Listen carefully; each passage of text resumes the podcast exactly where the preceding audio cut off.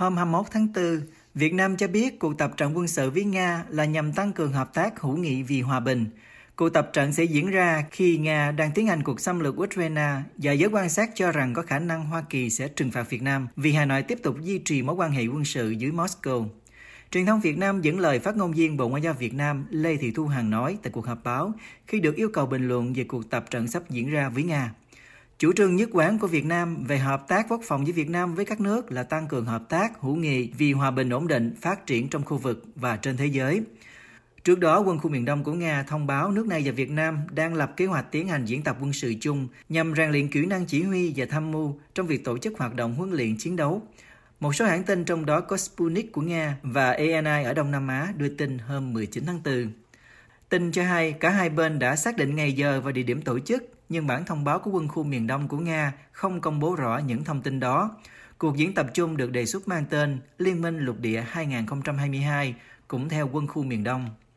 Cuộc tập trận quân sự chung Nga-Việt này sẽ diễn ra trong bối cảnh Nga xâm lược Ukraine kéo dài từ ngày 24 tháng 2 và chịu nhiều thiệt hại nặng nề trong khi Việt Nam hai lần bỏ phiếu trắng trong khi Việt Nam hai lần bỏ phiếu trắng về nghị quyết của Liên Hiệp Quốc lên án Nga xâm lược Ukraine và bỏ phiếu chống về việc Liên Hiệp Quốc loại Nga ra khỏi Hội đồng Nhân quyền do quân đội Nga bị coi là chà đạp lên nhân quyền ở Ukraine. Nhận định về cuộc tập trận này, nhà báo Anh David Hutt hôm 21 tháng 4 viết trên trang Asia Times rằng Việt Nam có thể sớm bị ảnh hưởng bởi các lệnh trừng phạt của Hoa Kỳ vì tiếp tục quan hệ quân sự với Nga khi phương Tây tìm kiếm các điểm gây áp lực thứ cấp mới để trừng phạt Moscow vì cuộc xâm lược Ukraine.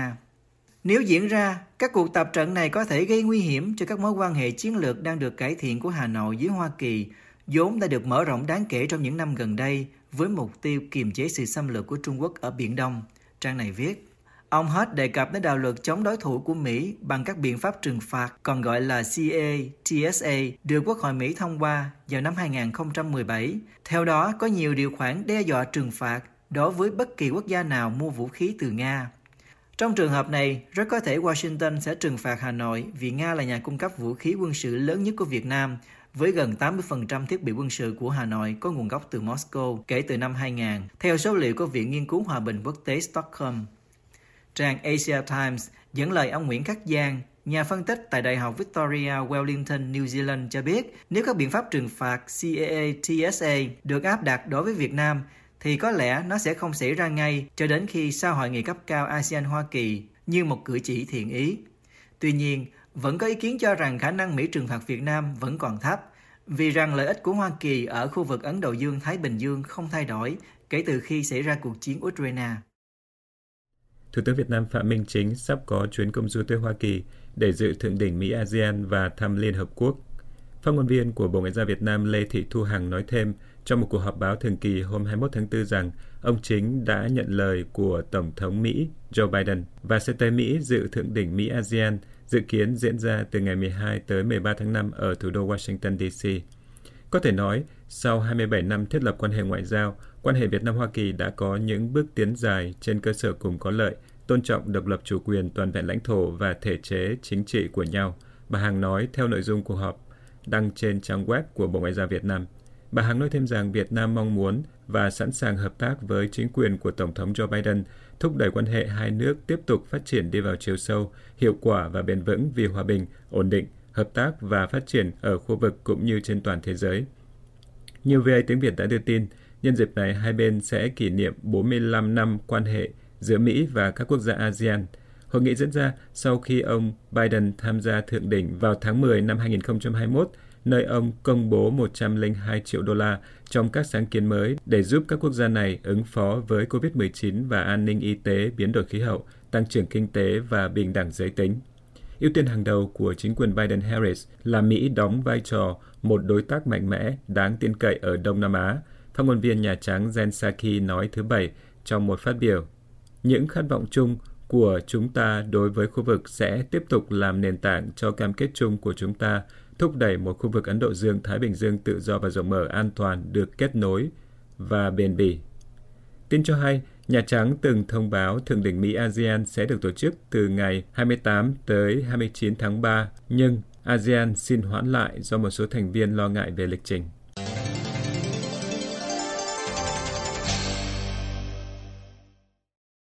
Một phái đoàn của Vatican đang thăm Việt Nam trong kế hoạch thúc đẩy quá trình tăng cường quan hệ ngoại giao giữa Tòa Thánh và Hà Nội, hướng tới việc đặt văn phòng đại diện thường trú của Tòa Thánh tại Việt Nam.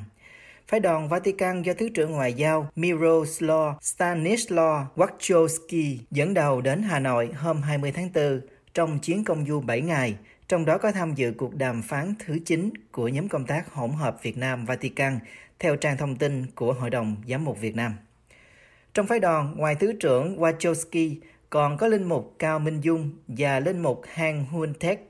Hội đồng Giám mục Việt Nam dẫn lời Linh mục Đào Nguyên Vũ, Chánh văn phòng Hội đồng Giám mục Công giáo Việt Nam cho biết, các đại biểu Tòa Thánh Vatican sẽ tham dự cuộc họp lần thứ 9 của nhóm công tác hỗn hợp Việt Nam Vatican từ ngày 21 đến ngày 22 tháng 4 để thảo luận về cách thức thành lập văn phòng của một đại diện thường trú của giáo hoàng ở trong nước. Nhóm công tác này bắt đầu hướng tới các thỏa thuận nhằm cải thiện mối quan hệ song phương từ năm 2009, nhưng không có cuộc họp nào được tổ chức trong suốt hai năm qua do đại dịch COVID-19 kéo dài, theo trang Union of Catholic Asian News. Linh Mục Vũ cho biết phái đoàn cũng sẽ đến chào xã giao Thủ tướng Phạm Minh Chính, Bộ Nội vụ và Ban Tôn giáo Chính phủ, cơ quan kiểm soát tất cả các hoạt động tôn giáo trong nước.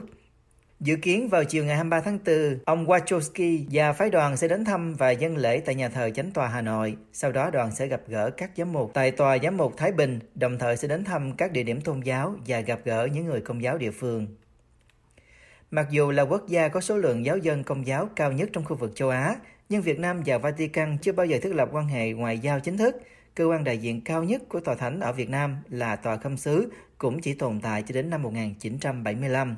Vào năm 2009, hai bên đã thỏa thuận thiết lập nhóm làm việc chung, còn gọi là nhóm công tác hỗn hợp Việt Nam Vatican, để trao đổi về các vấn đề liên quan đến giáo hội công giáo Việt Nam và phát triển mối quan hệ tiến tới thiết lập quan hệ ngoại giao giữa hai bên.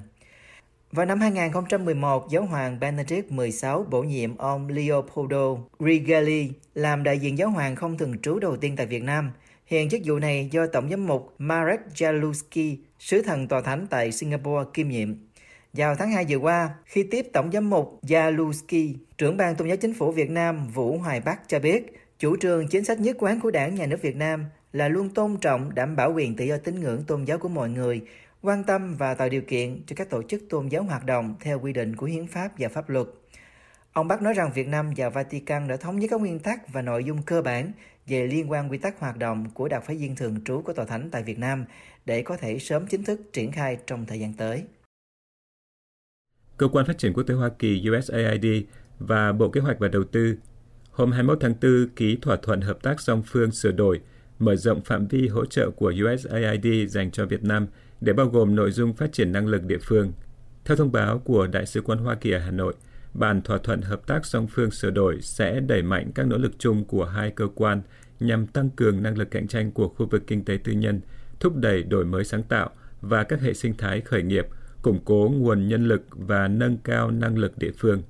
Theo thỏa thuận sửa đổi này, khoản hỗ trợ của USAID trong các lĩnh vực kể trên sẽ tăng từ 42 triệu đô la lên tối đa là 100 triệu đô la và thời gian thực hiện sẽ kéo dài thêm 3 năm tới 30 tháng 9 năm 2028.